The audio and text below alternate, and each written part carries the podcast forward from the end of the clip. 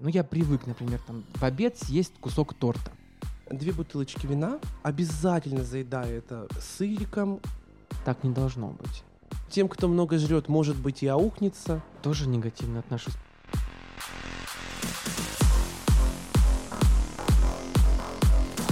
Уважаемые слушатели, всем привет! С каждым выпуском я все больше и больше стараюсь вас знакомить со стереотипами и установками общества в различных отраслях или областях. С вами ведущий Паша Кузнецов. Всем привет! Сегодня я хотел бы поговорить про лишний вес, про некоторые формы бодипозитива и про пищевое поведение. У нас сегодня в гостях эксперт, врач-эндокринолог, диетолог Максим Иванович Юдин. Максим, привет! Привет, Паш. Очень приятно, что пригласил на свой подкаст. Всегда пожалуйста. Я думаю, что мы с тобой сегодня очень много интересных тем затронем. Думаю, что это будет очень интересно. И полезно, самое главное. Я хочу надеяться на это. Я думаю, что наши слушатели услышат какие-то сокровенные тайны и, возможно, разовьют различные комплексы или спрячут все свои мысли грязные к себе в шкаф и никогда-никогда их не увидят. И, может быть, даже с тобой разобьем несколько мифов. Максим, первый вопрос у меня к тебе. Когда можно понять, что лишний вес — это не просто пышные формы, а именно проблемы со здоровьем? Наверное, это не секрет, что у нас есть э, всего лишь один способ понять, есть ли у нас ожирение или избыток э, массы тела. Это индекс массы тела и э, объема талии. Для того, чтобы определить, есть ли абдоминальное ожирение, которое опасно для нас, и его мы оцениваем по по объему талии. Для женщин это 80 сантиметров, для мужчин 94, и вот тогда именно ожирение становится опасным для внутренних органов. Вот, наверное, тогда и нужно задуматься, если у тебя избыточная масса тела, либо ожирение, и нужно уже обратиться к врачу за помощью. Хорошо, тогда у меня вытекает вопрос. Я услышал, что есть абдоминальное ожирение, а бывает еще? Пока только абдоминальное ожирение является причиной инвалидизации. А ну хорошо, а если которое не является, какое еще существует? Ну смотри, вот, например, а, э, человек может иметь э, избыточную массу тела, да, допустим, там критично является 29 э, цифра в измерении индекса массы тела, и тогда это еще считается избытком массы. Вот. А ожирение уже все, что больше 30. Понять все, что такое ожирение, которое дает нам Всемирная организация здравоохранения, да, что это серьезное хроническое заболевание, которая связана с наличием избытка жира в организме и которая оказывает неблагоприятное воздействие на него. Ну, допустим, какие могут быть неблагоприятные воздействия? Это сердечно-сосудистые заболевания, сахарный диабет второго типа. Это могут быть различные артрозы, артриты, которые тоже приводят да, к болезням суставов, опорно-двигательного аппарата, вследствие как инвалидизация. Ну и опять же, еще такой момент, что ожирение является причиной опухолевых заболеваний, таких, например, как молочной железы, яичников, когда, ну давай честно, не все у нас, не все общество, я думаю, что процентов 90 не имеет даже дома метровой ленты, чтобы замерить свою талию. Угу. Ну как вот тогда понять, что вот уже у тебя не 94, а 98 у мужчин или 85 у женщин? Какие-то, может быть, субъективные ощущения или какие, может, болезненные ощущения появляются? Ну, наверное, скорее всего, когда начинается одышка, Угу. У человека уже нужно задуматься, есть ли у тебя избыток массы тела, да? Вот, поэтому и могут быть... Понимаешь, вот, например, ко мне приходят пациенты, да, они говорят, что вот у меня болят суставы, да, и вроде бы нужно обратиться к, там, к хирургу, травматологу, хирургу, ортопеду. Они говорят, ваша первая задача — снизить вес. Вот, наверное, вот такие субъективные понятия, как одышка, боли в суставах. Но это, мне кажется, уже совсем ожирение какой-нибудь там второй, третьей степени. То есть такие вот первопричинами будет все-таки одышка, ну, внешние изменения, конечно ну, же. Скорее всего, первоначально внешние изменения. Угу. То, что вот у меня были любимые джинсы, вот я их носила, носила, носила, а потом бац, и уже я в них не влажу. И они протерлись между ножек, потому что ляшечки уже не разлипаются, да? Ну, можно сказать так. Хорошо. Давай так. Всегда ли проблемы с лишним весом — это вопрос гормонального состояния? Организма?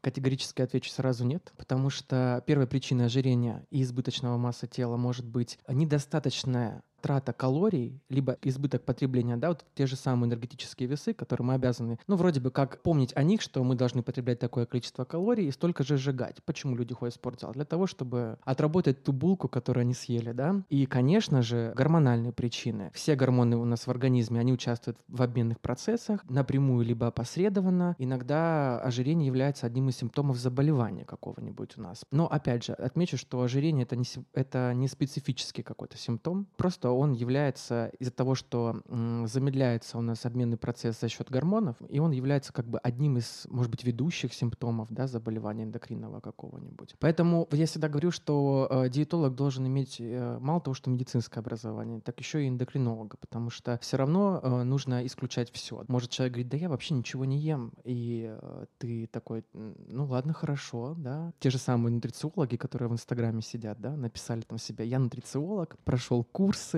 э, давайте будем лечиться от ожирения, и начинают сразу давать какие-то диеты. Нужно просто, наверное, разобраться, в чем причина. Как понять, что специалист тот же это псевдодиетолог или все-таки это врач, как законно юридически у нас должно быть в нашей стране? Слушай, классный вопрос, потому что я недавно буквально наткнулся в Инстаграме, в запрещенной сети в нашей стране, рекламу. Это Reels был, по-моему, какой-то супер классной клиники в Москве. А значит, там все, все красочно, все прекрасно. Стоит э, доктор, кандидат медицинских наук. И вот она супер классный эндокринолог-диетолог. И она советует, э, значит, пациентам э, сдать целый спектр анализов для того, чтобы не тратить, по ее мнению, свое время и время врача на первом приеме. Я считаю, что это неправильно, потому что хороший врач это не тот, который назначил тебе 25 анализов, а тот, который смог по твоим жалобам э, выявить то, что нужно действительно посмотреть и сдать, да, иногда по всему, ну вот, честно тебе скажу, иногда можно и по одному гормону понять, в чем причина. И для этого не обязательно сдавать всю палитру. Вот. Поэтому, скорее всего, нужно понимать, что, во-первых, врач-диетолог имеет медицинское образование. Врач-диетолог э, не начинает э, свой прием с того, что надо меньше есть, вы толстая. Ну и плюсом, конечно, смотреть, э, что же диетолог тебе советует сдать для того, чтобы посмотреть, есть ли какие-то другие причины твоей избыточной массы тела, а не просто то, что ты много ешь. Что точно можно не сдавать, и это просто, скажем так, высасывание финансовых средств клиента. Ой, не стоит сдавать инсулин, потому что если ко мне приходит, например, на прием как диетологу. Человек, который имеет э, ожирение там первой степени, и знаешь, он уже приходит со спектром анализов, и я вот вижу инсулин, потому что ему где-то там посоветовали сдать его, да, я честно скажу, он в любом случае будет повышен у этого человека, неважно, потом э, сдаст он его, не сдаст он его, никакой нам дальнейшей тактики от того, что инсулин повышен, наверное, не случится. Ну, допустим, я проверю у него глюкозу и выявлю, есть ли диабет или нет. Но инсулинорезистентность, любимое понятие, которое сейчас тоже э, очень модно и появилось во всех соцсетях, и люди пытаются пытаетесь от этого избавиться, ну, наверное, процентов 90 будет у пациентов э, с ожирением. Поэтому смысл смотреть инсулин я не вижу абсолютно. Всегда ли лишний вес — это отсутствие силы воли? Зачастую, наверное, зачастую. Это не сила воли, потому что года два назад, наверное, если бы человек с э, избыточной массой тела или с ожирением пришел бы к диетологу, ему бы выдали, знаешь, меню э, на неделю, вот питайтесь так, и это будет э, верным решением вашей проблемы. Но нет, причина является э, здоровое питание, точнее его отсутствие, потому что очень много привычек привитых с детства, да, что нужно съесть первое, второе, еще компот, а еще с компотом мы можем съесть кусочек тортика. Вот это, наверное, является самой главной причиной, потому что люди не могут отказаться от этих привычек, потому что когда-то они это съели, да, выработался наш гормон, доставляющий удовольствие, дофамин, да, и вот поэтому мы живем вот с, этими воспри... с этим восприятием, что у нас долж... должно быть вот такое вот питание. Ну, я привык, например, там в обед съесть кусок торта, вот, поэтому э, я всегда э, на первом приеме, когда пациенты ко мне приходят, во-первых, я прошу их вести дневник питания и оценивать э, свою, э, свои приемы пищи по шкале э, насыщения и голода да, чтобы адекватным быть. Не потому что там я привыкла в 11 часов делать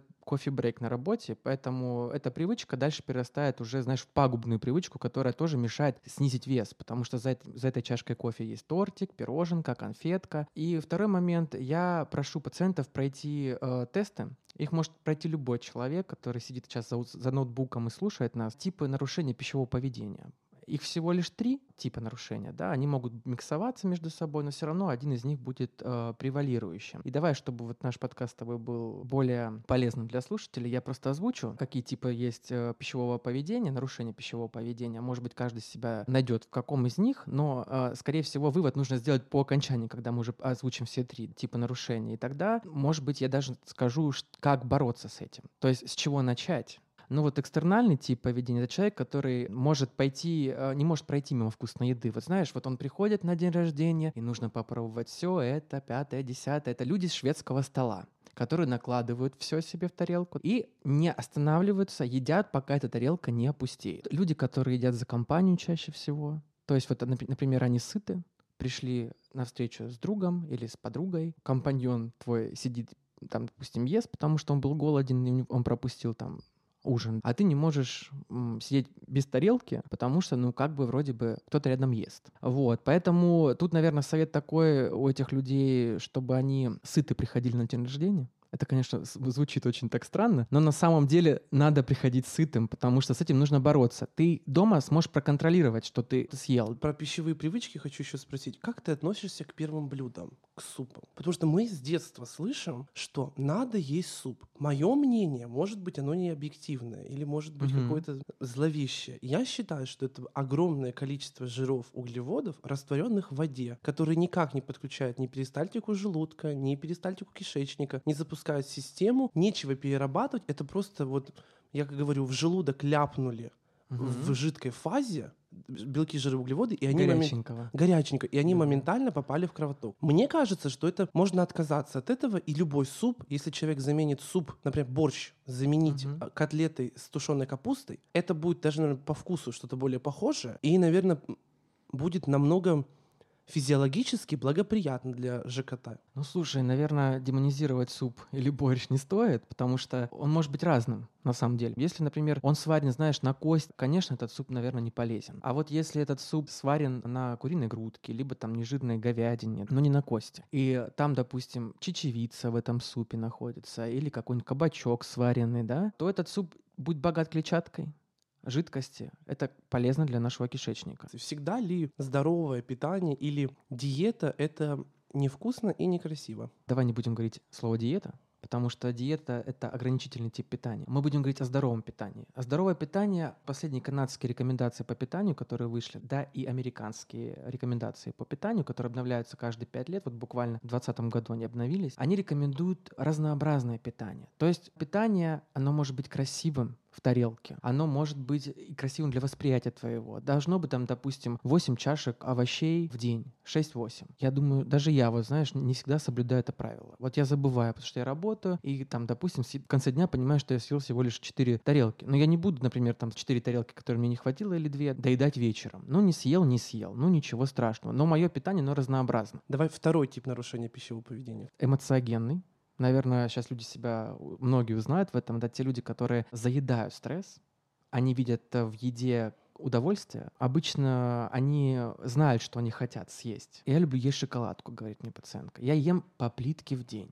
Ну, конечно, кажется, боже мой, как много и жиров, и углеводов, и вообще сахара добавленного. Поэтому э, таким людям я советую, например, заменить это удовольствие чем-то другим. Например, разговором с подругой, либо другом, прогулка, поход в спортзал, либо покупка чего-то. То есть, как бы, например, пять дней в неделю мы едим по кусочку шоколадки, Понятное дело, что за неделю мы съедаем плитку, но на шестой день идем, допустим, на приятную встречу с другом, поболтать о чем-то и замещаем тем самым э, то же самое удовольствие, которое получали от плитки шоколада. Хорошо, сейчас я внесу свою лепту, потому что долгое общение с психологом, когда мы а, тоже обсуждали такой момент по поводу питания, психологи утверждают, что у нас в зоне, ну где-то вот зона желудка или области желудочно-кишечного тракта, это такая зона защиты. И тем самым, когда человек получил стресс, я даже на себе это говорю, потому потому что второй тип нарушения пищевого поведения, он мне близок. Например, я устал, первым делом, что я сделал, я очень плотно вечером поел, потому что я это сделал, поел и чувствую такое ощущение. Хорошо.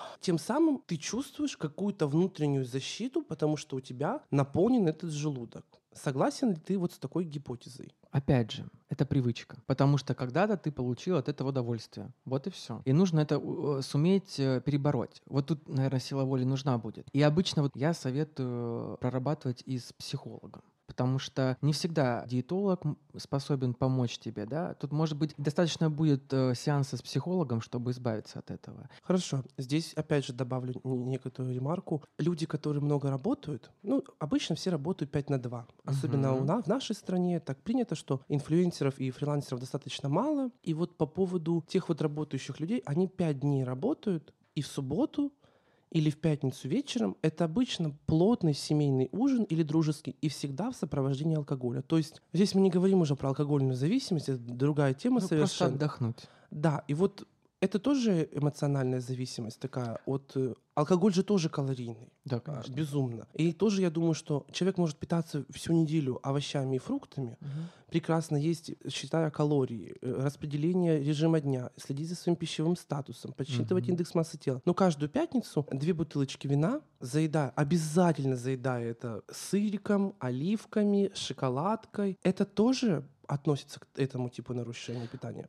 Нет. И э, я никогда не виню пациентов за то, что они, допустим, допустили такой один день в неделю, если они соблюдали все остальное в течение других шести дней. Поэтому за один день и вот такого обжорства, скажем так, э, лишние килограммы не появятся. Хорошо, вот мы говорим, что некоторые себя поощряют едой, но некоторые ведь себя и наказывают. А вот это ограничительный тип поведения. Сидит на строгой диете постоянно, считает каждый кал- каждую калорию, каждый э, сантиметр на своем теле, подсчет складок на теле тоже ведет. Такой человек смотрит, что едят другие. И осуждающий говорит о том, что, боже мой, ты ешь курицу с кожей, поэтому так делать нельзя. Поэтому тут, скорее всего, мой совет — забыть о диетах вообще.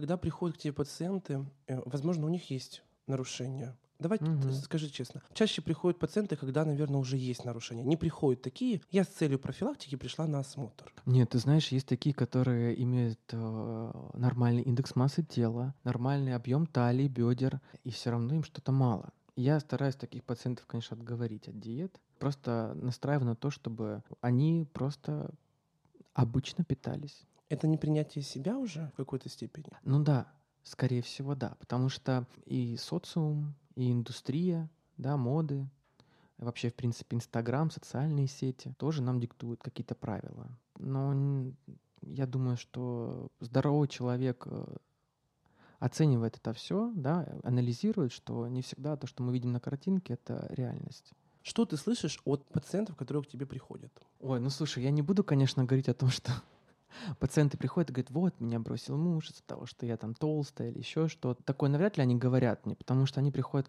ко мне как к врачу, это потом уже в ходе того, как мы с ними разбираем, почему это произошло, тип на- нарушения пищевого поведения определяем, дальше дневник питания ведем, и какие-то там, знаешь, срывы. Мы, конечно, обсуждаем, что же, ну, что, что их сподвигло на этот срыв. Тогда, конечно, выясняется вся подноготная, почему же все-таки мы пришли к диетологу, да, не потому что там у меня суставы болят или там у меня объем талии больше, чем 80 сантиметров. Нет, конечно. Скорее всего, в этом всем есть подоплеки извне, Хорошо, но фразу ты так и не сказал, я жду от тебя. Ну давай хотя бы три популярные фразы, которые ты слышишь от людей. буквально, знаешь, недавно стала популярным такая фраза, что меня не берут на работу, потому что я толстая. То есть работодатель заботится о том, чтобы его сотрудники имели идеальную форму, может быть, для него он такой эстет. Но чаще всего такое бывает. Но в Европе же это тоже распространено, что э, людям оплачивают походы в спортзал, бассейн, даже диетолога. На уровне корпорации это все происходит. То есть о здоровье людей заботятся. Не потому, что там это должно быть эстетически красиво, а потому, что это здоровье человека. Но вот, э, наверное, в России пока еще до этого не дошли. Скорее всего, я предполагаю, данный случай, скорее всего, больше за эстетику и восприятие своих сотрудников на работе, да, потому что я хочу, чтобы возле меня была стройная секретарша. Но мне кажется, здесь две, две такие гипотезы можно привести. Это либо, да, стройная, красивая секретарша, либо, когда не берут женщину с маленькими детьми. Если мы берем тучного человека в возрасте, например, там, 55 лет, второй степени ожирения, можно предположить, что у нее будут гипертонические кризы, и она не будет выходить на работу. Можно предположить, что у нее может быть обострение гастрита или язвы но с таким типом питания. То есть м- я бы, честно, как обыватель, бизнесмен, который устраивает на работу к себе человека, я бы мог об этом задуматься. Но ты имеешь медицинское образование, поэтому ты мог бы задуматься. Я думаю, что обывателя Не думает об не этом. думают об этом. Ладно, всего. Я хорошо. думаю, что навряд ли это беспокоит. Почему люди об этом не знают? Ты думаешь, что вот наше, скажем так, медицинское просвещение обычного народа, оно на низком уровне? Нет, оно не на низком уровне, потому что сейчас я уже все чаще и чаще вижу рекламу, там даже на улице, да, то, что там то это не ешьте соль, там, а, допустим, двигайтесь больше. Ну и вообще, в принципе, есть много всяких а, аксиом, которые э, диктуются везде, и в том же самом Инстаграме, да, для того, чтобы там, допустим, сделать 10 тысяч шагов или еще что-то, выпейте 85 стаканов воды, хотя уже такой рекомендации давно нет, что нужно пить какое-то определенное количество жидкости. То есть От этого будет хуже, если человек будет больше жидкости пить? Конечно, может и хуже быть, потому что, может быть, у него есть какие-то а, кардиоваскулярные нарушения, да, и это может привести к той же самой гипертонии. Поэтому не всегда это хорошо, просто нужно руководствоваться чувством жажды. Так, первую фразу мы услышали. Это значит, э, меня не берут на работу. Вторая. Ты хочешь прямо такой перчинки, Я да? хочу перчинки, Очень, да. очень. Скорее всего, есть какие-то семейные проблемы. То есть, например, да, там я родила и не могу похудеть, и, в общем, я вижу, что интерес мужа в глазах угас в мою сторону. Я говорю, все проблемы у женщин от мужиков. Мгм. Надо любить не мужика, а себя в отношениях. Третье, это когда ко мне, знаешь, там сезон начинается, допустим, весна, март, быстро бежим к диетологу, потому что скоро лето, скоро мы едем на отдых, нам нужно срочно похудеть. И вот мы какие-то результаты добиваемся, съездили на море и дальше забыли об этом. Вот, наверное, я скоро еду в отпуск, мне нужно похудеть, выглядеть лучше, чем Людка из соседнего подъезда. Ну, понятно, доказать обществу намного э, интереснее, Да, нежели с- позаботиться о себе. Да, в Инстаграме должна быть красивая. Да. Борьба с лишним весом – это одномоментная история или многолетний труд? Ох, знаешь, это скорее всего многолетний труд. Для того, чтобы привить в себе хоть хотя бы одну привычку, нужно 24-91 день. Что ты говоришь людям, когда они стараются, но у них не получается? Ты понимаешь, что он только хочет, но ничего не делает. Вообще, в принципе, любой диетолог, мне кажется, это, глупо с его стороны говорить, вот вы ко мне пришли, я такой классный, сейчас мы быстренько все сделаем с вами, за полгода похудеем на 10 килограмм. Я думаю, мало кто может из диетологов, уважающих себя, сказать так, потому что организмы разные, метаболизмы разные. Иногда нужно прибегать к каким-то разгрузочным дням, когда уже плата вошел организм, да, и больше он, ну, просто физиологически не может, да, э, снижать вес. Поэтому прибегаешь к каким-то разгрузочным дням или, допустим, день на одном продукте каком-то, да, Хорошо, я тебе предлагаю такую небольшую интерактивную игру провести. Я тебе расскажу свои пищевые привычки, а ты дашь комментарий. Короткий или, может быть, длинный. Может сказать, что просто это плохо, а это да, хорошо. Я выпиваю в среднем 4-7 кружек кофе в день Ох, с молоком. с молоком. Ну, достаточно будет 4. Но ничего в этом не вижу плохого, потому что я тоже выпиваю около такого же объема количества кофе в сутки. Потому что, понимаешь, уже кофеин у нас выработалась просто резистентность. Он уже не действует на нас так, как бы хотелось бы. Просто это уже привычка, что мы привыкли пить кофе. Есть рекомендация 4 чашки в день. Я люблю острое в большом количестве, запивая водой. Это уже может привести к каким-то заболеваниям именно со стороны желудочно-кишечного тракта. Поэтому ограничить это в каком-то временном промежутке за неделю, то можно будет э, свои пристрастия, скажем так, исполнять в течение недели, выполнять их. А так, чтобы одномоментный каждый день постоянно остро есть, конечно, это, наверное, будет плохо для просто желудка и кишечника. Ну, теперь такая щепетильная тема лично для меня. Я хочу поговорить про бодипозитив. Но не во всеобъемлющей такой вот сфере, которая применяется, там, например, а, отказ брить ноги там или красить волосы. Ради бога, я именно про формы тела. Я считаю, что бодипозитив — это такой вот показатель отсроченных больных коленей, отсроченного сахарного диабета, отсроченной гипертонии. То есть мне кажется, как в целях профилактики дальнейшего здоровья бодипозитив превращается в боди-негатив. В понимании врача-эндокринолога, что это такое бодипозитив? Ну вот э, смотри, наверное, что такое для меня бодипозитив, как я его воспринимаю, в принципе, это понятие, то это любовь к своему телу, усовершенствование его, да, своего образа, несмотря там на какие-то изменения, будь то э, витилиго, либо наличие невусов на лице, либо утрата какого-то органа, да, вот это для меня бодипозитив. Про что ты хочешь меня спросить? Это, скорее всего, фэт-позитив, такой новомодное, что люди Мгм. вот э,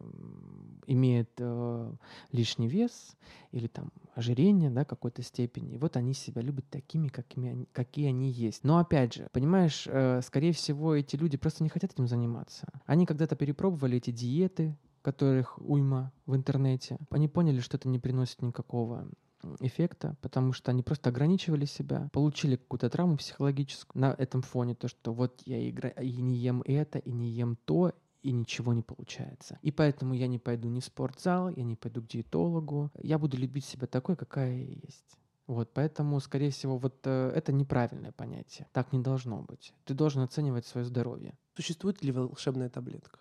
Нет. Хорошо, я просто вот знаю некоторые лекарственные средства. Я не хочу Мгм, их упоминать, мгм, потому что мгм. вдруг кто-то начнет к ним Да, прибегать. я бы тоже не хотел этого. Да, но скажи так, если в какой-то запущенном варианте или в какой-то, может быть, сложной ситуации, когда здоровое питание на самом деле плохо работает, и там уже имеются какие-то вторичные заболевания, то ты в комплексной терапии можешь применять лекарственные средства?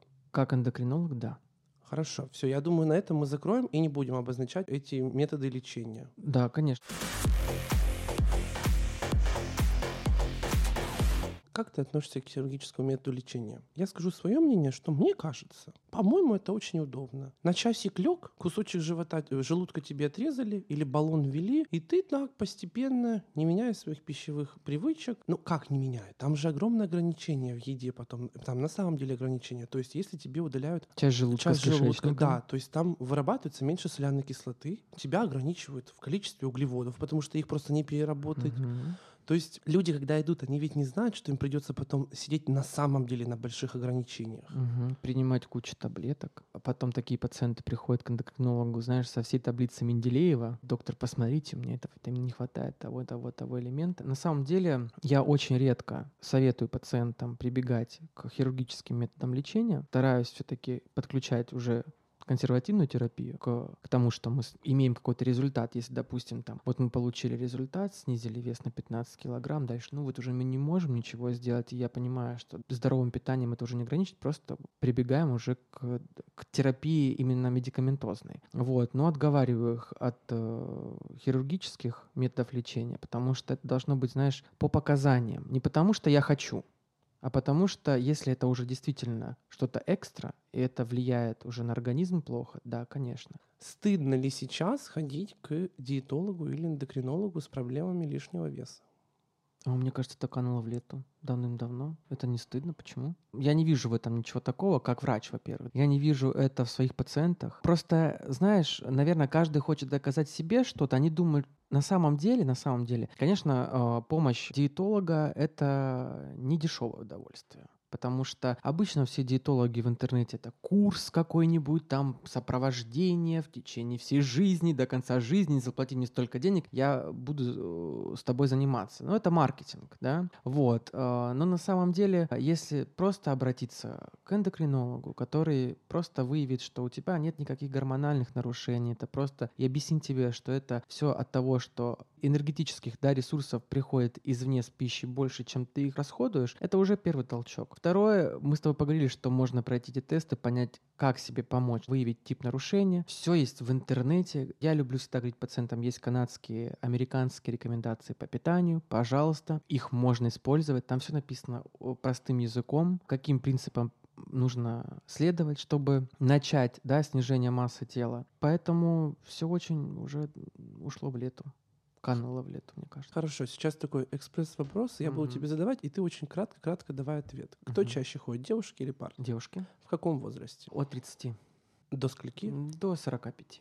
Я назову три диеты, которые я, кстати, очень люблю. А ты мне скажешь свое отношение. Просто позитивно или негативно. Мгм. Семь лепестков, всеми любимое. М, Негативно. Интервальное голодание 16 на 8. Ой, негативно отношусь к этому. А почему оно так популярно сейчас? А потому что это, опять же, ограничительный тип поведения.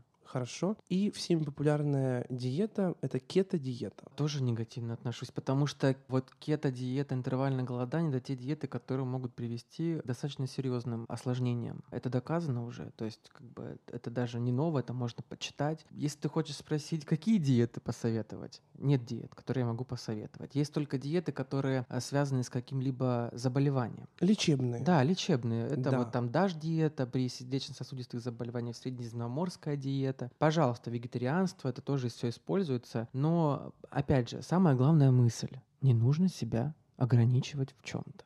Нужно питаться просто здорово. Вот это самое главное, что человек должен запомнить для себя. Хорошо. Стройность — это социальная норма или медицинский показатель? Стройность — это социальная норма. Это негативная установка Негативная. Хорошо. И последний вопрос. Дай совет людям, которые хотят, но боятся начинать. И дам совет полюбить себя. Вот самое главное на- на- найти ту точку приложения, за что начинать себя любить. Просто за то, что ты есть. То, что ты человек, ты можешь свернуть горы на самом деле. Ресурс у каждого человека, он огромный. И э, просто нужно делать то, что будет помогать тебе. И понять то, что лишний вес, э, ожирение, оно может привести к тому, что ты просто не сможешь делать или заниматься любимым делом по каким-то причинам. Вот, осложнение ожирения, те же самые, то, что мы с тобой озвучивали. Просто нужно это понять, полюбить себя и начинать делать. Отлично. Спасибо большое, что уделил столько времени нам пообщаться. Друзья, с нами был врач-эндокринолог, диетолог Максим Иванович Юдин. Мы сегодня услышали, что нету все-таки волшебной таблетки, что тем, кто много жрет, может быть и аухнется, что какие мы услышали советы, диеты не работают. С каждым выпуском я стараюсь вас знакомить все больше и больше с различными стереотипами. Всем спасибо большое, всего доброго, всем пока. Всем пока.